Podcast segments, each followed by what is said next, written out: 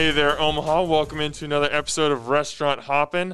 Uh, I'm your host, Dan Hoppen, and today I've got a repeat guest that I am very, very excited to bring to you because the first time I had these guys on, it was just totally different. The Dirty Birds, which is the restaurant we're going to be talking about today, it was just a concept, it was a pop up. Now it is a thriving restaurant that just has Omaha so excited. It's growing like crazy. So we've got Moses Moseley, Dan Whalen, and Mike West here to talk about Dirty Birds. Guys, welcome to the show. Thank you. Thank you. Thanks for having us. All right, just as a start, real quick, because we've got so many different voices, just to help the audience kind of familiarize with everyone's voice, would you guys mind just introducing yourselves real quick? Just kind of, just say, I'm, I'm Dan Hoppen. Just say your name. I'm Dan Whalen. I'm Moses Moseley. I'm Midwest Mike. Midwest Mike. There it is. All right. So let's just open it up. I mean, kind of, you know, like I talked about, you guys were on the podcast five or six months ago. And at, at that point, you were still working at Kitchen Table. Um, you'd done some pop ups where you kind of released your, your fried chicken to the world. It got great reception. And then you opened a restaurant in, in, uh, I think it was January 2nd, right? That Yeah. was, that was the first day and it has just blown up since it's exploded on social media. You guys have been on TV, you've been in magazines. So let's just start here. What's it like to run one of the most talked about restaurants in Omaha? It's wild. Didn't expect this at all, for sure. Grateful for everything and all the response that we've gotten from everyone. It's unbelievable. Yeah, and it's fun. It's a lot of fun. Hell yeah. Like we don't have time to do anything else but this, and you know we're really happy for it. We got we're the only ones with something to do. Yeah. Every day. Hanging out with Oma homies. My homies. Well, that's the thing. Like, I wanted to bring you guys back onto the show so bad because I this is a story that I wanted to tell, but I was looking at Dirty Bird's schedule. You guys are open every day of the week. You're basically open from like 11 a.m. to 10 p.m. and then even on the weekends you're open till midnight. You guys are just go go go all the time. You just, I mean, just that schedule alone shows the passion that you have for this thing, right? Yeah, that's correct. That's very true. Yeah, yeah. Uh, it's great. I mean, I, don't think we'd have it any, other way. Really, it's so much control on our part. It's uh, again, like you said, we released this product during a few pop ups, and we were very passionate about it. And that passion is translated to you know us wanting to be there every day, all the time. Like we love it. It's a great place. I mean, especially where we're at, couldn't get much better. So, just for anyone who's listening to this, if you haven't been to Dirty Birds, it's located inside the Switch uh, Beer and Food Hall in in the Blackstone district. Um, and what what you guys are famous for is the pickle fried chicken, which someone might hear that, and I think the first time you know you you hear the the word pickle, and it's just kind of like, oh, that's kind of odd, but you guys brine it in pickle juice, so it kind of like brings in a saltiness, but it doesn't taste pickly at all. Can you kind of tell me about that process and and how you came up with it? Yeah, give him the spiel, Dan. Give him the Yeah, front of house it's spiel. Gi- give me the spiel. It's like, I'm- I'm yo, here to buy guys, uh, everything starts with our pickles here. So we uh, reserve the pickling liquid after we, uh, let's see, use our pickles, and then we use that pickling liquid to brine our chicken. It's a two day process. We don't compromise that. So, like, sometimes we do run out, but we've n- dialed everything in. We don't run out of chicken anymore. Um, yeah, it all starts with our pickles. Is that what keeps the chicken so moist on the inside while the skin gets crispy on the outside? Absolutely. Like you said, it doesn't taste overly pickly. It just becomes a well seasoned piece of meat. It's juicier, more tender, and just kind of elevates it, the whole dish. Now, something that really surprised me when I've talked to you guys previously is you said you actually don't salt your chicken when it comes out of the fryer, and like that's something that I've noticed, you know, just from from talking to other people who work in restaurants or watching TV shows, you know, re- reading about fried chicken is everything they always say as soon as something comes out of the fryer you salt it whether it's fries whether it's chicken whatever it is but you guys don't do that because the pickle brine kind of injects that saltiness can can you kind of tell me a little bit more about the science behind that Have we amended that? Yeah, we definitely have. We we hit every single piece of chicken with salt and pepper now. Yeah. Yeah. Yeah. We had we had to play with the recipe a little bit. We were losing a lot of oil, so we actually had to play with our breading somewhat, and we had to change a few things. And again, it's just always a maturation process. And uh, it, we don't like. Yeah, I don't know how to say it. We we've changed our develop process a little bit. It's developed within ourselves. So we do hit it with salt, but again, it's all that's like the last part we're worried about. It's the pickling process, the the breading. The fr- we've changed our fry oil temps since we've been doing this. We've changed a few things just to maximize our product, get that the best piece of meat out on the table. Uh, and one thing is too, we've we've developed even a new cut for our chicken sandwiches. Like I, we talked about our six piece cut up, as far as our whole birds, just to maintain this, because we we get different birds than most people. We and we cut it in a six piece rather than an eight piece, like normally people get. And that was the first development of our of our chicken. But now we've gone as far as even our chicken thighs. Our breakdown process is completely changed. And again, it's to get a quick product out, the moistest piece of meat possible, and just consistency across the board. Because I think that's where we've grown now. We've gotten to where it was like a really good product, but now it's so much that we're selling so often. We've had consistency is what we're focusing on right now. So yeah, Well, I, I love that because you guys didn't just settle on one process of doing No. it and say, okay, this is how we're doing it. This is our, th- this is it. We're not changing anything. Right. You had to adapt. Can you tell me a little bit more about that process? Like, how did you, how did you come to that learning that hey, there are some things we need to adjust? So yeah, yeah, th- this is a good one. Uh, so when you're learning in the restaurants, you know, and you're learning about purveyors and you're learning about different uh, routes of buying stuff, you know, at first we were going to one place, you know, we were just doing smaller quantity. Then we go to another place, and then you know, oh, that place dried up. We had to go somewhere else. So that in itself, just developing a pattern of buying and you know sourcing chicken, has in itself been a crazy experience. And so we've had to, you know, we, we wanted a very consistent product. So like again, now we get our thighs from place X, and so we were getting those, and we were finding, you know, okay, well, these aren't the same ones we started with. They've got to be manipulated somewhat, or we're finding a little bit of waste here, and that's we're a very fluid company, which is great. We everything we do, you know, we're not stranglehold to any moniker. Nobody tells us like, hey, hey, corporate's telling you to do this. No, Uh-huh.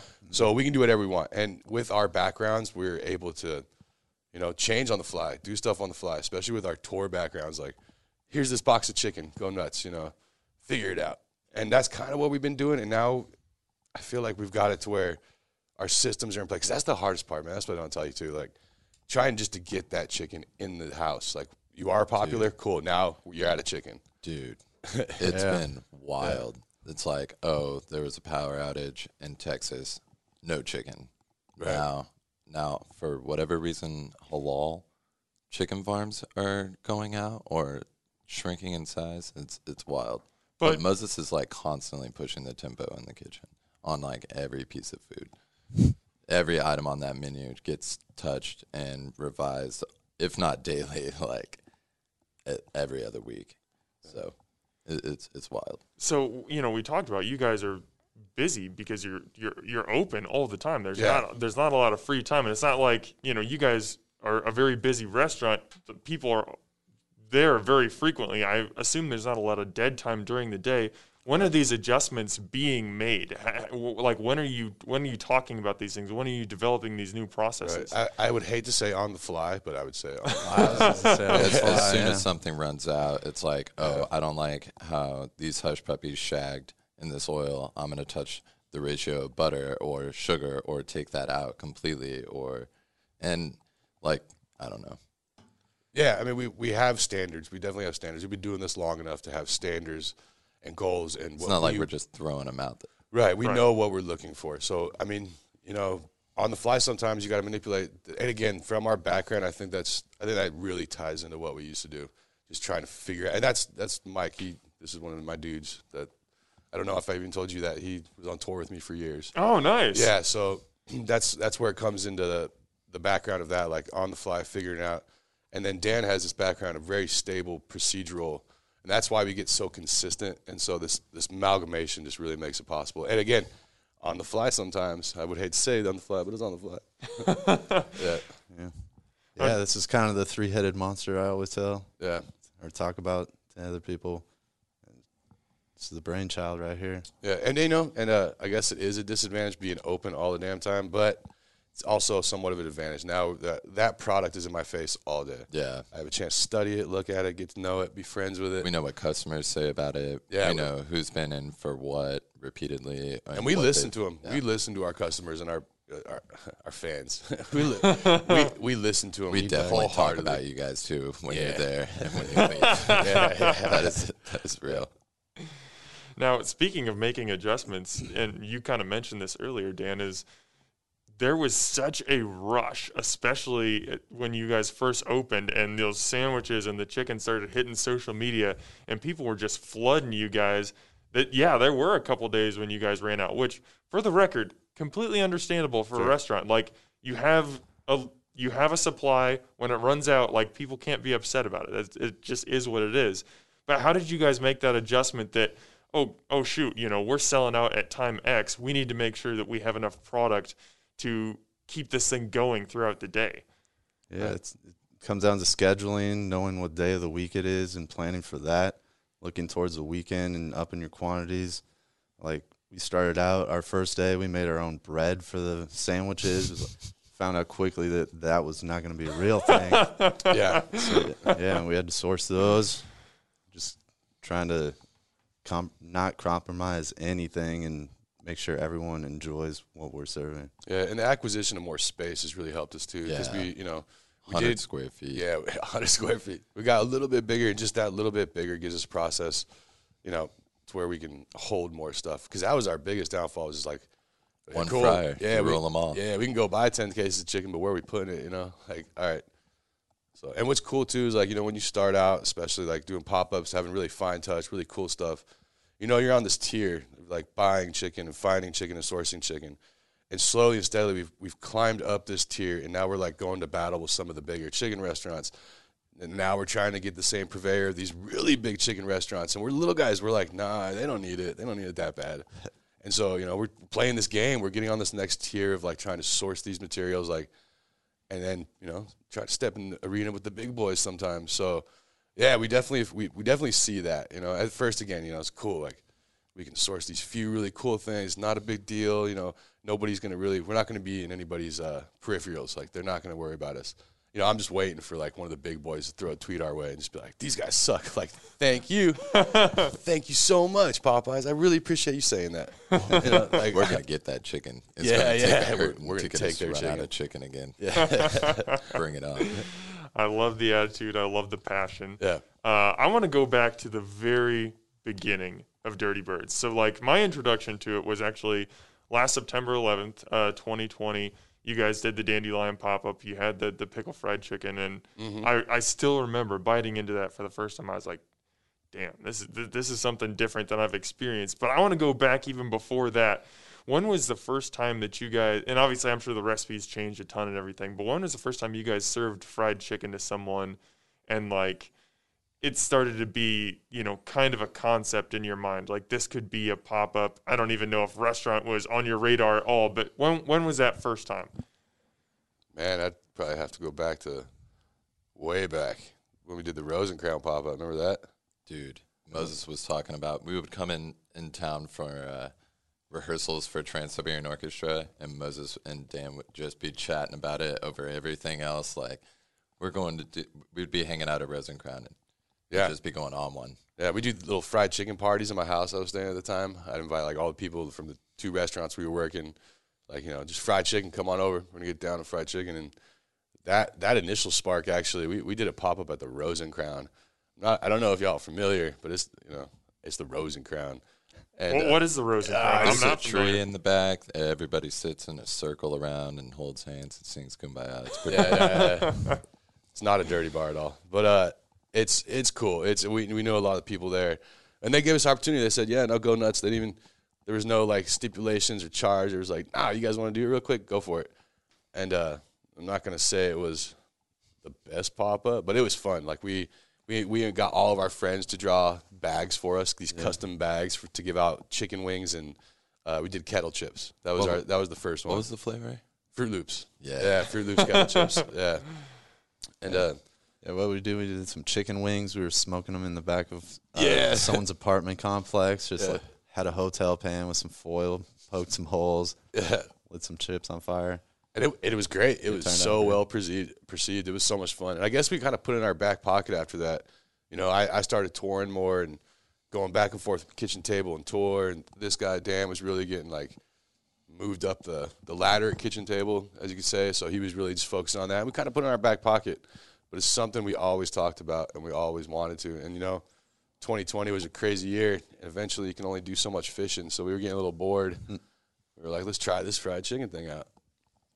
Yeah, so just to catch people up, Moses and Dan, you guys were uh, both cooks at Kitchen Table, and Mike, correct me if I'm wrong, but you were in Kansas City, correct? Yeah, yeah. Yeah. So, you know, you guys said this this idea had kind of been germinating. You did a couple pop ups at Dandelion. You've been doing pop ups for years. Like it was starting to kind of bubble up more. But at what point did you guys sit down and be like, "We're gonna, we need to, we need to actually do this"? I could I could actually tell you the exact point. We were a night after uh, our favorite place, Page Turners, and we were sitting out in front of our apartment complex, and we were just kind of talking. And it's something we always want to do. You know, we always talked about it, but we gave ourselves a, a deadline, and that's one of our things we always say: it's deadlines, not goals. Like you know, if it's been brought to the table, it's a it's a deadline at this point, not a goal. So we, me and him, me and Dan were just talking, and at this point, Mike was still out on tour.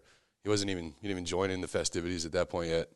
But uh, we said we have six months to to open something. Otherwise, we're just talking about it, and then we have to abandon it. Obviously, it's not fruitful if we if we're not doing it. And that's when it's something sparked, and it just happened. That was uh, I'd say that was right right around November. Yeah. it happened quick. If we were, yeah, open January second. Yeah. Oh my gosh, know. everything Yeah, came yeah. together in like a month. It was that fast. Yes, it was like November. We were talking about. it. We were like six months. Otherwise, we're scrapping it. And it's just talk. Obviously, people, you know, we're not going to do this. And then we were approached by by Jay at the Switch, and he was like, "You guys want a spot? Yeah, we'll take a spot."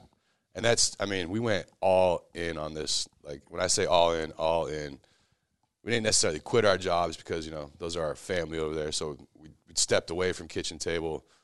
We we took on no loans. We took on no financial anything from anybody, just out of our pockets and credit cards, and got so lucky.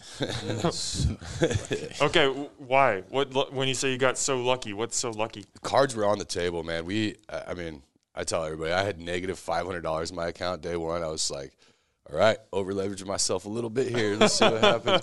You know, with that said, all that money, we, we had all of our stuff, we had all of our equipment, we were ready to go. We were expecting to, you know, all right, well, let's let's make a couple bucks and we start paying off these credit card bills. And then day one happened. We were like, oh crap, this is wild. Well, just paid off those credit card bills.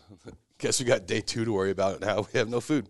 Well, I love that you guys you had that self-imposed deadline. You put that Yeah. pressure on yourself because it's so easy to have a dream and to always just say, "Yeah, we'll do that at some point." But you guys were like, "No, we're gonna we're gonna either do it in this time period Right. or we're not doing it at all. So let's make it happen." Um, I, th- there was a quote that I had from talking to you guys previously where you said that you were you were talking to Mike and you were trying to get him to to come up and join in this crazy dream, and you said we brought a friend up from Kansas City and we were like, uh, we might not be able to pay you. Yeah, yeah, yeah. so just like what what was that conversation like? How nervous were you guys opening this thing? I mean, I'm sure you were confident in it, but th- there had to be huge nerves in it too. I wasn't nervous at all. I was excited to just get back in a kitchen. Yeah? I hadn't been in kitchen since July for like a month of work with American Ninja Warrior. But Yeah. I, I, I would call this dude and he'd be worried about paying me. And I'm like, dude, I don't. It's all fine. I'm just good to come up, man. Yeah. Hang out for a bit. there was a few frantic calls where it's like, dude, maybe 500 bucks, like my appeal. Maybe like you stay for a week, you know. I kept trying to reassure him. I was like, dude, it's fine. Like, You're gonna make the money. This is this this thing's gonna bang off. I came up and I looked at prep and I was like, you guys don't have enough prep for the first day. This is gonna be really busy. Uh, yeah. You're right. I wasn't there for the first day. I was at kitchen table, which was super awesome. I love hanging out at kitchen table, and I- I can't believe Colin let let me in that kitchen by myself. Yeah. Yeah, he did. yeah, he did. So I actually I wanted to take that to take an opportunity to do that anyway. I think now is a great point to do so. Is I want to give some love to Kitchen Table because I know Dude, that's yeah. that's a place mm-hmm. you guys are really passionate about. I love that place. I love Jess and Colin. They're they're fantastic Yes. people. How did they help you throughout this process and really set you up for success? Yeah, to start, like to touch on that, we didn't have enough space to really work.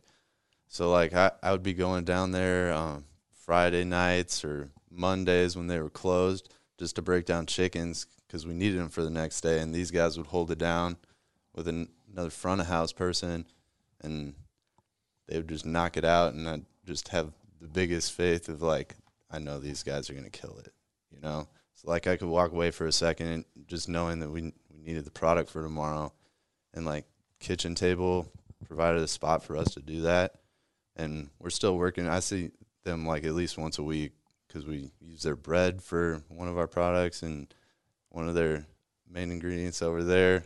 Uh, always sourcing with them and working with them, and it's really cool to they they can be a part of this journey for us or with us. Yeah, and something we never talked about, especially when we were talking about them, like uh, you know, they taught us a lot of the food industry, like the the, the hands-on, what, what you got to do with you know product, wh- how you got to manipulate it, how you hold it. I mean, you know, just no, normal stuff in restaurant. But really, what happened after the pop-up was the business savvy they gave us, and it was like Real. payroll, insurances, stuff stuff that you just want to like, you know, not the fun part. You Mm-hmm. just always want to worry about the fun part, but there's a lot of stuff like, oh crap, we need that, right? And then this you know, kind of lawyer, like yeah, this uh, this kind of lawyer this kind of everything, and that's what they helped us this with. who you go to for time. payroll, like this Yeah. who can help you. Oh man, So that was really that was clutch. That helped us a lot, and you know, different hiring processes and stuff we should look for and stuff we should watch out for, and that was that was big on them.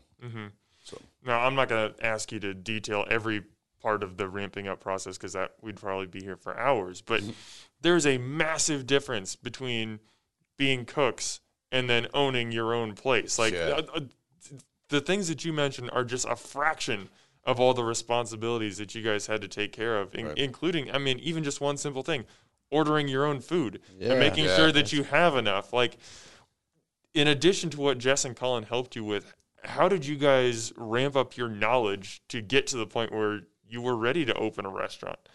Yeah, I had no idea what we were getting ourselves into. I think tour catering kind of helped with that a lot. It helped Yeah. a lot. Yeah, it's, it, But it, just- really helped us learning how to shuffle products. Yeah, you know, that's true. So that was big. But a lot of it was just you know here's the fire boys enjoy yeah. that was that was a big part of it like go for it uh, I've definitely leaned on these guys a ton because they, they have that experience for sure, and I I.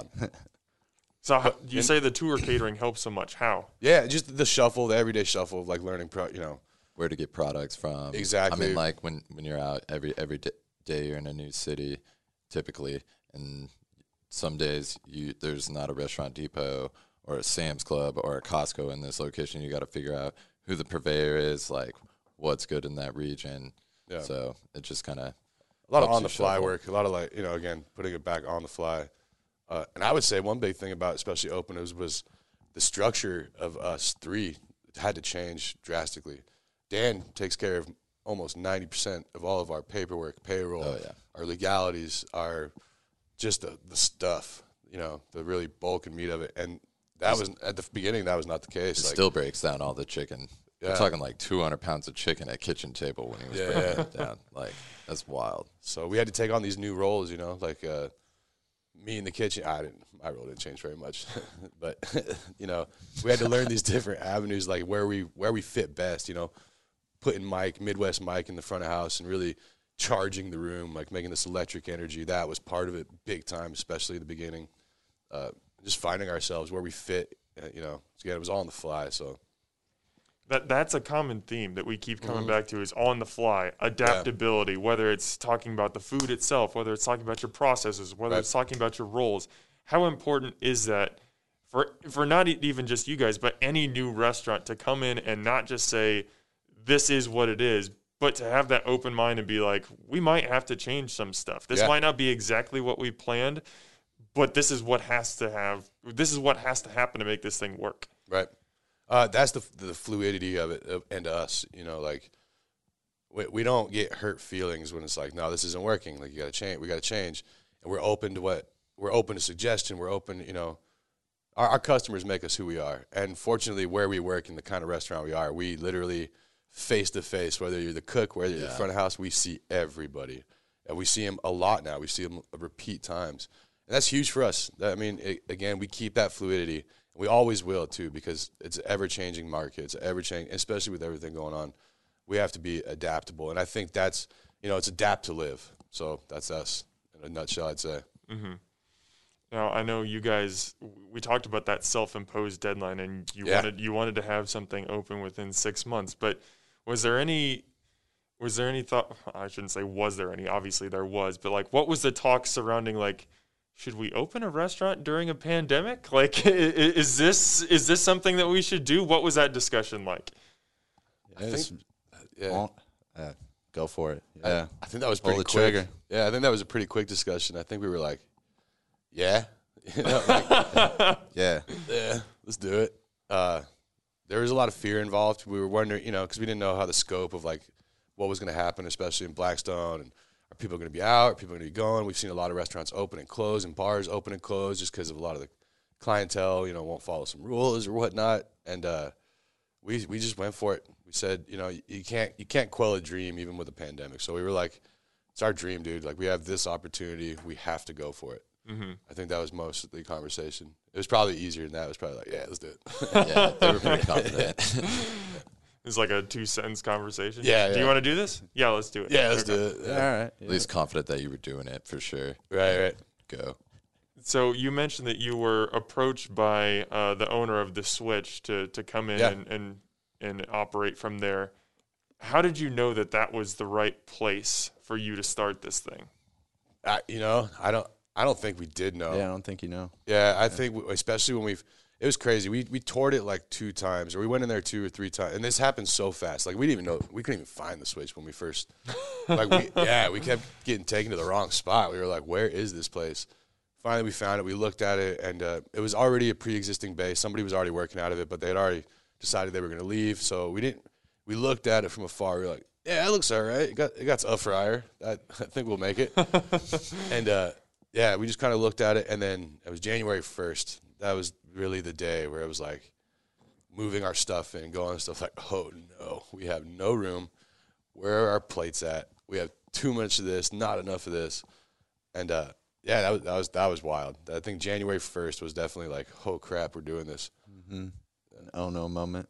Oh no. Yeah, So so how do you move from oh no to being prepared to open the very next day?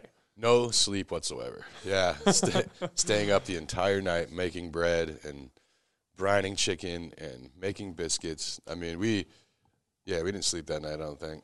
No, or the next like Three, yeah. three weeks. That was probably the hardest part. It was learning to pop up to the restaurant game. The first night, we had this amazing opening day.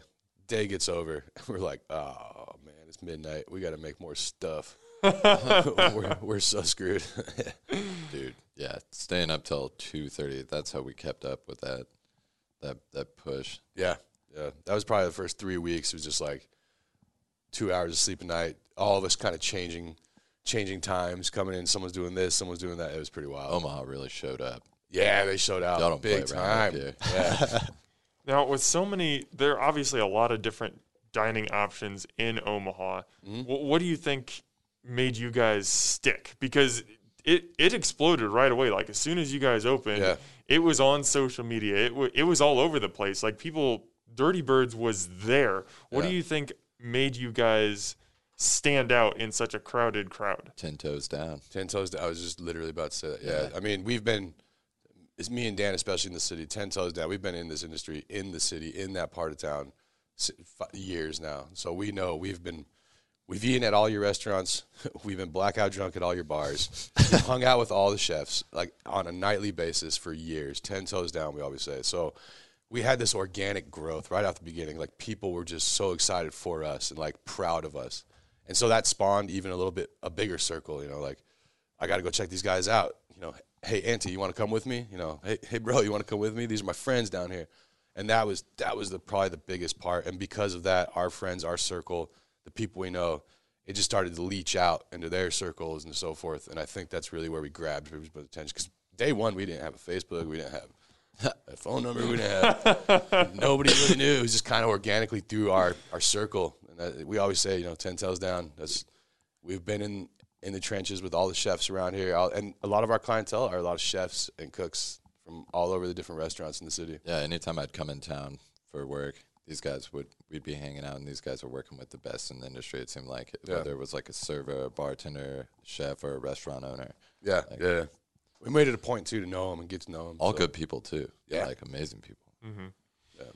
So we, we touched on this a little bit earlier, but I want to go back to that first day and like when I, it's weird to say when the doors open for the first time because you guys are in a food hall, so like you're Right. not physically opening the doors to your restaurant, but when the restaurant opens for the first time and the like customers start coming in, like wh- just take me through that day. What was that like for you?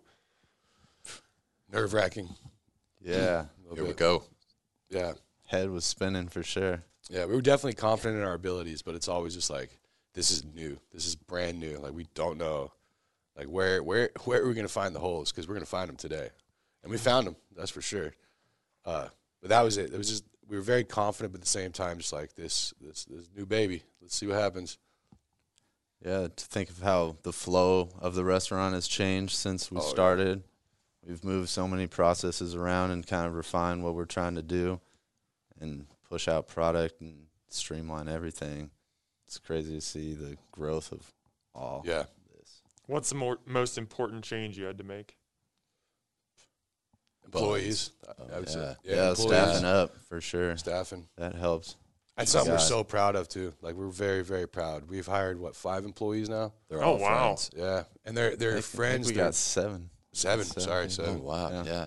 Yeah, Got to come to the paperwork guy to exactly. to exactly. get the numbers. Yeah. Yeah. and a lot of our, our friends, again, that ten toe rule. We, I mean, there's a lot of people we worked with in the past, worked with or knew of at other places, and we we we seeked them out. Like we weren't just waiting for people to come, and we are like, "Hey, what are you doing? what have you been up to?" And we just kept poking them. What are you doing? What are you doing? Come on, come on. And uh, it's cool. And you know, uh, we're I, it's not only do we hire people, we we pay fifteen dollars an hour, man. We wholeheartedly believe in that, and we're kind of trying to get ahead of the curve. You know, I love saying that out loud. Like we take care of our peoples, and they're excited. They have accountability. They have responsibility at the restaurant, and they, you know, we're we're all about it. We couldn't talk about it, not be about it. So mm-hmm. Yeah, just creates a culture of like, oh, you, you are a big part of this. right, Like this should mean that much more to you. Give them ownership. Yeah, yeah, oh, absolutely. yeah. totally. Uh, now, I apologize for my ignorance, but th- this might be a very popular phrase. I've just never heard it before. Ten toes down. What does that mean? Ten toes down, grounded. We're grounded. You know, Gotcha. my feet are touching the ground. I'm, I'm in this. So yeah, just completely grounded in said industry or said area, and that that was us, man. We never left. We we weren't chefs and being like, ah, I'm gonna go work at Marshalls for a couple weeks, you know, switching jobs. I'm gonna go. I love that Marshalls was the first yeah. place you went. oh, know, yeah, yeah, If it's a day off, he's at Marshalls yeah, yeah. or Ross. You know, uh, we, we never, yeah, none of us ever lost that ambition to be in the kitchen because that does happen, man. You get burnt out. Like, it's it's easy. I in the past, not so much in Omaha actually, but in the past in different cities I lived in, I've seen a lot of turnover. Like, you know, you, you work at this great restaurant, you're loving it, and then you're just like, I am never working in a restaurant again. like, you get that a lot. But uh, I've never had a job outside of what I'm doing, like restaurant wise and stuff. So I've always been in the game. hmm Yeah. Now, I, I know that part of it comes from love, and there's just a, there's a Yeah. spe- there's a special thing that just comes from working in a kitchen. I, I think it takes a, a special type of person to do it. But e- even looking at that, with the hours that you guys work, and you're mention, mentioning, you know, especially in the early going, you're sleeping two hours a night. You're staying up till two thirty. You're you're going down and breaking down kitchen or, or chickens, excuse me, at kitchen table. How do you prevent burnout when you're working those insane hours and there every time you feed a customer there are three more join the line before you get a chance to even get more chicken out how do you prevent burnout in that situation And I think we were lucky. Yeah. And I, wish think- I knew, to be honest. Hanging out, I hanging out you, with each you other. mentioned it, just kind of love. You know, Yeah. it's like leaning love, on each other. Yeah. Yeah. homies. love. It's that Forrest Gump thing. It was like super humbling. Like Put, put your watching, back on mine. We don't sleep in the mud. watching the city show out there too. Yeah, goddamn, I love that. You put your back on mine, I'll put mine on yours, and we go to sleep in the mud. Yeah. So I mean, we, we just got to prop each other up. It's it's the only way to do it. I wish I knew how to prevent the burnout. It gets a little snippy sometimes. The funny thing is, when we started to get tired, there was a night where, where we were out there just like complaining to each other like softly, and then Moses brought that the quote up from Forrest Gump. we were all like, "Yes." So obviously, you guys are really well known for fried chicken. That that's kind of your calling card. But that's not the only thing on the menu. Uh, you've got uh, the buttermilk biscuits, which obviously that Yep. that that's your recipe. You had that on the menu at kitchen table. That Yep. that's that's a calling card. But you've also got the blue corn hush puppies. You've got pickled tofu. You've got uh, the achiote grilled chicken. As you were kind of conceptualizing what the restaurant would look like, and you're like, okay, we got to do a little bit more than just fried chicken. How did you develop the menu? I guess that experience a lot, really. I mean, that came a lot from experience. That tofu we've been developing for a long time over at Kitchen Table, and uh, you know, I, we kept playing with it and playing with it, and they do uh, an amazing banh mi with it too, which is so fire. And uh, it is a traditional Burmese tofu, so it is a recipe that's already been around for a really long time, and it's just a matter of playing with it and adjusting it. And we wanted all of our menu items to just kind of piggyback off each other, like uh, we didn't want any waste, no none of that. And we also kind of thought of it as ourselves, like, what if I had to eat here every day? Could I be satisfied with just eating fried chicken? Well, I'll- might need something else. Let's get some grilled chicken in the mix. Let's get a little bit of tofu in the mix. We'll get a little bit of hush puppies. And again, ta going back to the fluidity thing, we've actually just recently started playing with our hush puppy recipe. Like, it's a great product, but you know, it could be better. And we always feel that. Sometimes it sucks that we always do that. We're like, it could be better, it could be better. But uh, it's something we're playing with right now, and it's we're again we're fluid, we're evolving. I think we've come up with something even tighter, which is really cool. But yeah, we thought about it as customers. You know, what could we eat here every day? Well, I think what you just touched on right there, that might be kind of part of the answer to the burnout question. In that you Yeah. guys aren't doing the same thing every day. You're constantly looking for ways point. to involve, Yeah. w- looking for ways to improve things. Yeah, if you were just same process time after time after time after time, maybe it starts to feel a little bit more robotic. But as you're adjusting and you're looking for ways to improve, that kind of keeps the wheels turning and keeps it from just being, you know, uh, an assembly line essentially. Right, because we don't we don't want a mundane experience for anybody, including us. You know, because they'll perceive that very much so. hmm So Something that really stuck out to me from our last conversation is you guys talked about the impact that working at kitchen table had on you. That everything was scratch made, Yes. from the bread to the to even like the ketchup and the mustard. Like Right. everything is a part of it. And you know, you mentioned you you tried to do that here, and there were you know some things just logistically you can't make Right. all your own bread and everything. But like, how did the work ethic that they instilled in you there, scratch making everything, how does that impact you now? you gotta go ahead. Yeah, I, I think it just feels natural to just make something from scratch as opposed to buying it. It's like I know how to make this. Why why shouldn't I just do it? You know. Um, but yeah, the kitchen table definitely bred that in me. I don't forget the pun, but uh, Got- just I- I didn't even just get it at it. first. Just got it. not bad. but yeah, um, just really love what they do, and I, I love what we're doing right, right now too. And they they may have taught us too, like not may have, but kind of taught us when you're scratch cooking, you have to have a fluidity about your cooking. You have to be able to evolve. You have to be able to change because every ingredient changes. So I think that came with it too, and why we are fluid, why we do change stuff, why we don't ever settle. We always want it to be better, and that scratch cooking instills that in you. You know, you get to ch- you have to change with your environment. You know, and we learned that too, like different temperatures, different procedures. Like the biscuits didn't cook the same they did downtown. You know, it's, everything's got to change. You got to figure out these little nuances and stuff, and you can only learn that through scratch cooking. Cooking, you know. Right? And to think of recipes more of guidelines. It's like we don't really necessarily have Right. recipes for everything that we're making there. So like, you gotta know how to make it taste good. The procedure is definitely more important. That's yeah. right. Mike, you mentioned that, you know, uh, when when these guys kind of talked to you about coming up and, and working at Dirty Birds, you were very receptive to it. You were just like, yeah, let's go. But what what was like that first? What were those first conversations like? Was there any hesitation on your part, or when when you heard the idea, were you just all in right from the get go?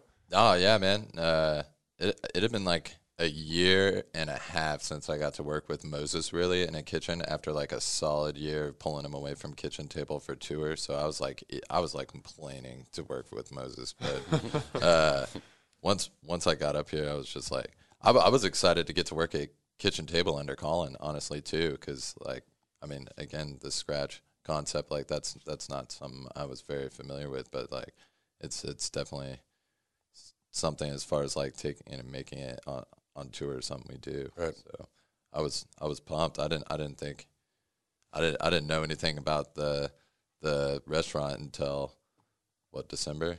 Yeah. So Yeah. yeah, I just came up to help with a couple pop ups and cover shifts at kitchen table, and I cut the tip of my thumb off. This- Yeah, yeah, you that was wild. At the end of the pop up, that was great. Yeah. That was pretty funny.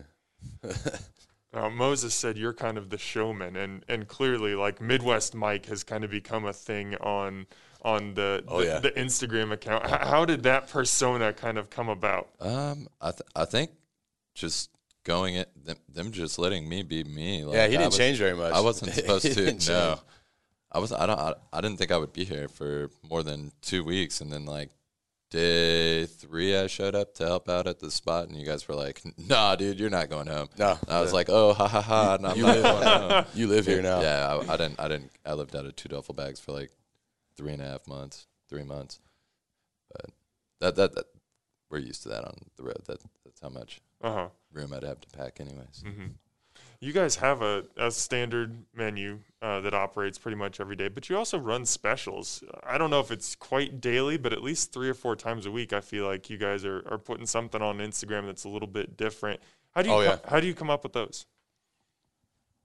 Chef Moses. Yeah. That's you know, right. I mean, Part it's a, the seas. Yeah, it's a little bit of necessity and a little bit of fun on our part. You know, there's some things like, uh, you're, you're gonna get some product that you didn't think you were gonna have. So you know, a chicken, we have chicken, chicken everywhere. Chicken is everywhere, and sometimes you know I got to figure out something to go do with this chicken, and I want something. You know, again, I I want you to be able to eat there every day, so I got to come up with something a little different, a little more fun, and it keeps again like our mind turning and keeps our wheels going. Like we don't, it can't be mundane all the time. We got to figure out something crazy, and uh, yeah, the specials just kind of come to us. It, it comes from our background too, like something we would want.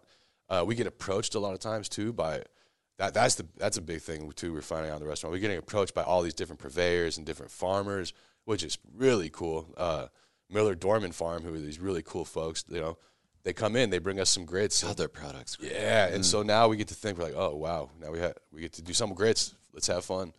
Uh, that's really cool. I like that a lot. That's people are searching us out now to try to sell us stuff, which is super cool.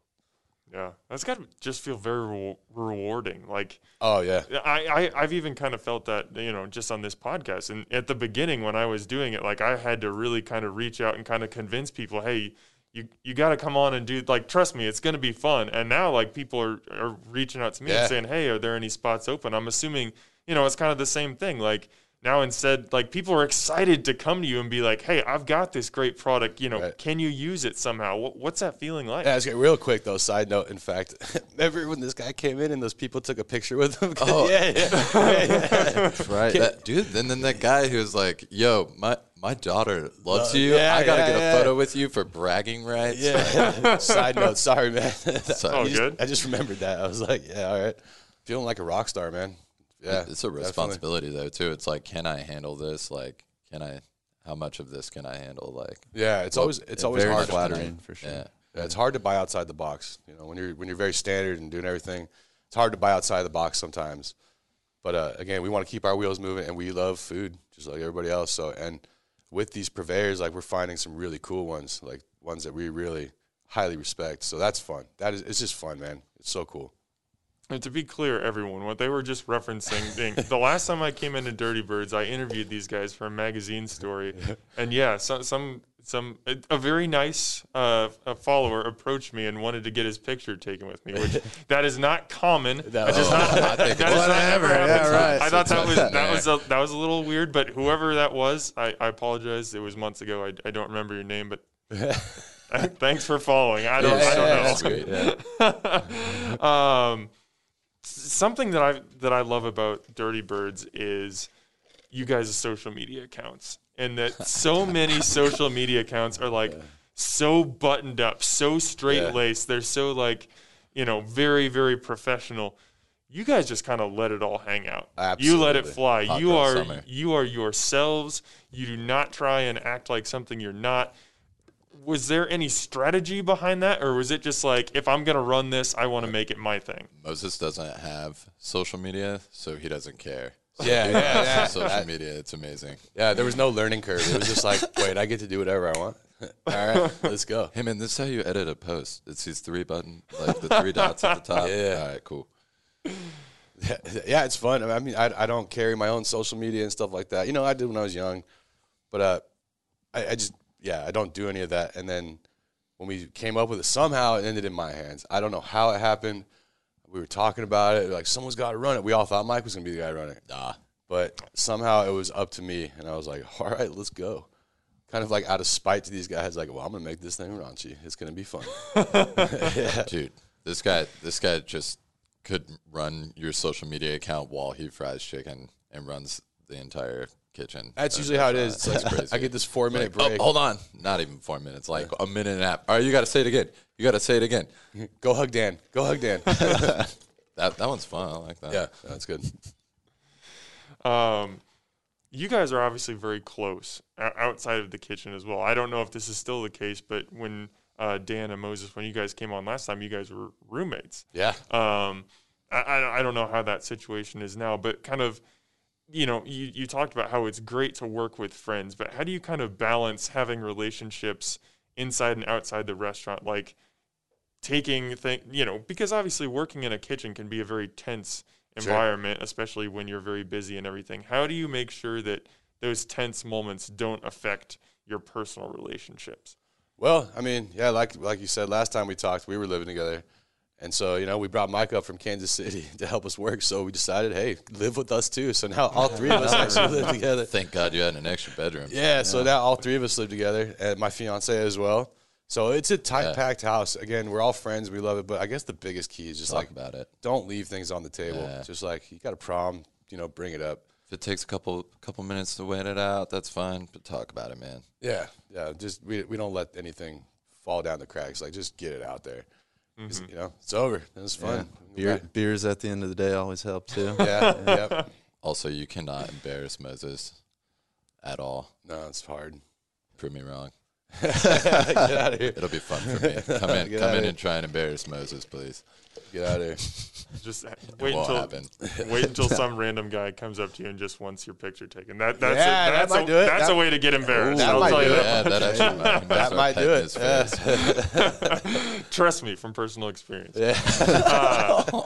Okay, so um, you guys started out kind of in that in the in the back bay of the switch. Now Mm-hmm. you've you've kind of moved forward. and You're kind of in really the prime spot right in the middle of the switch. So clearly things are growing, things are improving. Maybe there's not an answer to this because I think you guys, you know, you've made it very clear that you're constantly adjusting on the fly. But like, what's next for Dirty Birds? Yeah, uh, we we've had multiple discussions and like we're- definitely trying to fire, figure out the next avenue. But for right now, we want we want to kind of make this this really big mark in Blackstone. So and you know with the of the opportunities afforded us, especially what we've been given, you know, we, we don't take that for granted, especially from the Switch and Jay. And I don't, you know, uh, I don't see us leaving that because it's really cool. Oh, it's, man. it's great. We love it get there. It's a- collab with it's a so great spot, different yeah. It people is who are so perfect. and- Like yeah, and you know, and again, we we're food lovers ourselves, and what's better than having three or four more restaurants right in there with you, you know? And Richard at the Venezuelan place is one of our biggest homies. Like we love it. We love the pop up little V's over there right now. So it's cool, man. It's we love it, and I, I don't really know what's I got next. a little beef shirt on, but Yeah, there you go. Nice. I'm not really sure. I don't think we know what's next. Mm-hmm. Um, I think that's something like you know, it's again a fluid discussion we're having. But uh, once once that next thing does happen, we'll we'll do what we did the first time, and it's a deadline. You know, it's no goal. Like there's a deadline involved. don't say stagnant. Just like Don't yeah, everything nah, we can't do that Yeah. either. Like we don't want to stay stagnant. We're That's how you start making mistakes. we're gonna start evolving in within ourselves too. Like we're uh, we're getting a phone finally, so people can call us. All right. Stones or Beatles? Yeah, that's the question. No reference there. Yeah, just Stones, or Beatles. You might get blocked if you answer wrong. Yeah. Tell all your friends. Yeah. But then we're gonna, you know, online ordering might creep its way in. Uh, we we stuff we want to get done before Fourth of July. We want, you know, want everybody to have a bucket of chicken next to their pool. You know. Yeah. So I think that's where our next evolution comes in is trying to reach out further uh, from kind of where we're at. And other than that, you know, we just keep it fluid. Like something comes across our laps, you know, we're gonna we're gonna jump at it. Yeah, we're gonna So- attack. And we've had a lot of people come up to us too. We've had a, a lot of people give us, you know, like the four one one on some different opportunities, and we'd be doing a disservice to ourselves not to check them out. But we've yet to find anything that's like what we have right now, Yeah. like who we're working with. Like we love those folks up there, so. And uh, it's great, man. People can find us now. As It turns out they put they put it on Google Maps, so Yeah. you can find us now. Who's in charge of this, by the way? Who runs Google Maps that that picked us out? Yeah, somehow we're on. somehow we're on there. I don't know how. That's how you know that you've made it once Yeah. you're on the Google Maps. Thanks, Gugu. Yeah, thanks. All right, I'll get you guys out of here on this question. Um, obviously, every new restaurant is not going to experience the success that you guys did, especially right out of the gate.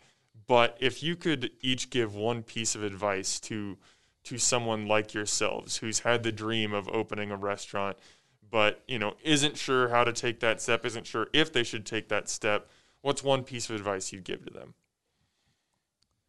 Yeah. Follow your dreams, I guess. Yeah. Um, stick with it. Don't sleep. Don't sleep. Don't sleep. uh, stay ten toes down. You know, don't don't let up. Keep that circle. Keep those friends. Keep that. You know, what you did in the past is going to affect you know your future. So, well, as far as cooking, so you know, make sure you don't lose that about yourself. Like, you go to be a restaurant owner. There's a lot of paper that's going to be involved. There's a lot of that, and you can really get distracted from what you wanted to do in the beginning. And that was just serve this incredible food. So stay ten toes down. Get a calculator. Get an accountant. you know. Yeah, I think like Moses said, ten toes down, but you know, learn from your mistakes. Like Yeah. you're learning from your mistakes is a positive thing. Like it teaches you everything you need to know. Like the crevice is not staying stagnant. Like just keep going, keep going. Because I mean, work ethic is, is everything. Yeah, it's and it's easy to plan for failure, but it's really hard to plan for Plan for success. success. Yeah, it's really hard. Crazy. You know, that's definitely what we found. Like it's easy to fail. It's easy, and you're going to learn. You're going to get some good stuff out of it. But success is just something you may not be prepared for. Uh, we, we- we've learned that too on the fly. That could be the hardest part. Yeah, like you asked, like, what do next? You know, What do next? what do next? What do now, chef? What do now? We All right. Well, I got to let you guys out of here so you can go prep and, and make some fried chicken to make some people happy. But Yeah. thank you so much, Mike and Moses and Dan, for coming in and, and giving me some more time today. I I really appreciate it. And everybody, get out to Dirty Birds. I mean, there's, there's a really good chance if you're listening to this that you've been or you've at least heard of it. Go again. Yes, It, it's yes. delicious. It's amazing. And you can try different stuff. Like the fried chicken is awesome. The grilled chicken Yes, is tremendous as well. Like it's the Oh, tofu it's a I've been told gem. is very good. So like you can go and try different things as well. Guys, thank you so much for coming on the show. thank you. y'all Thank stay you. dirty now. Yeah, stay dirty. Stay dirty. All right. As always, Omaha, thanks for eating with us.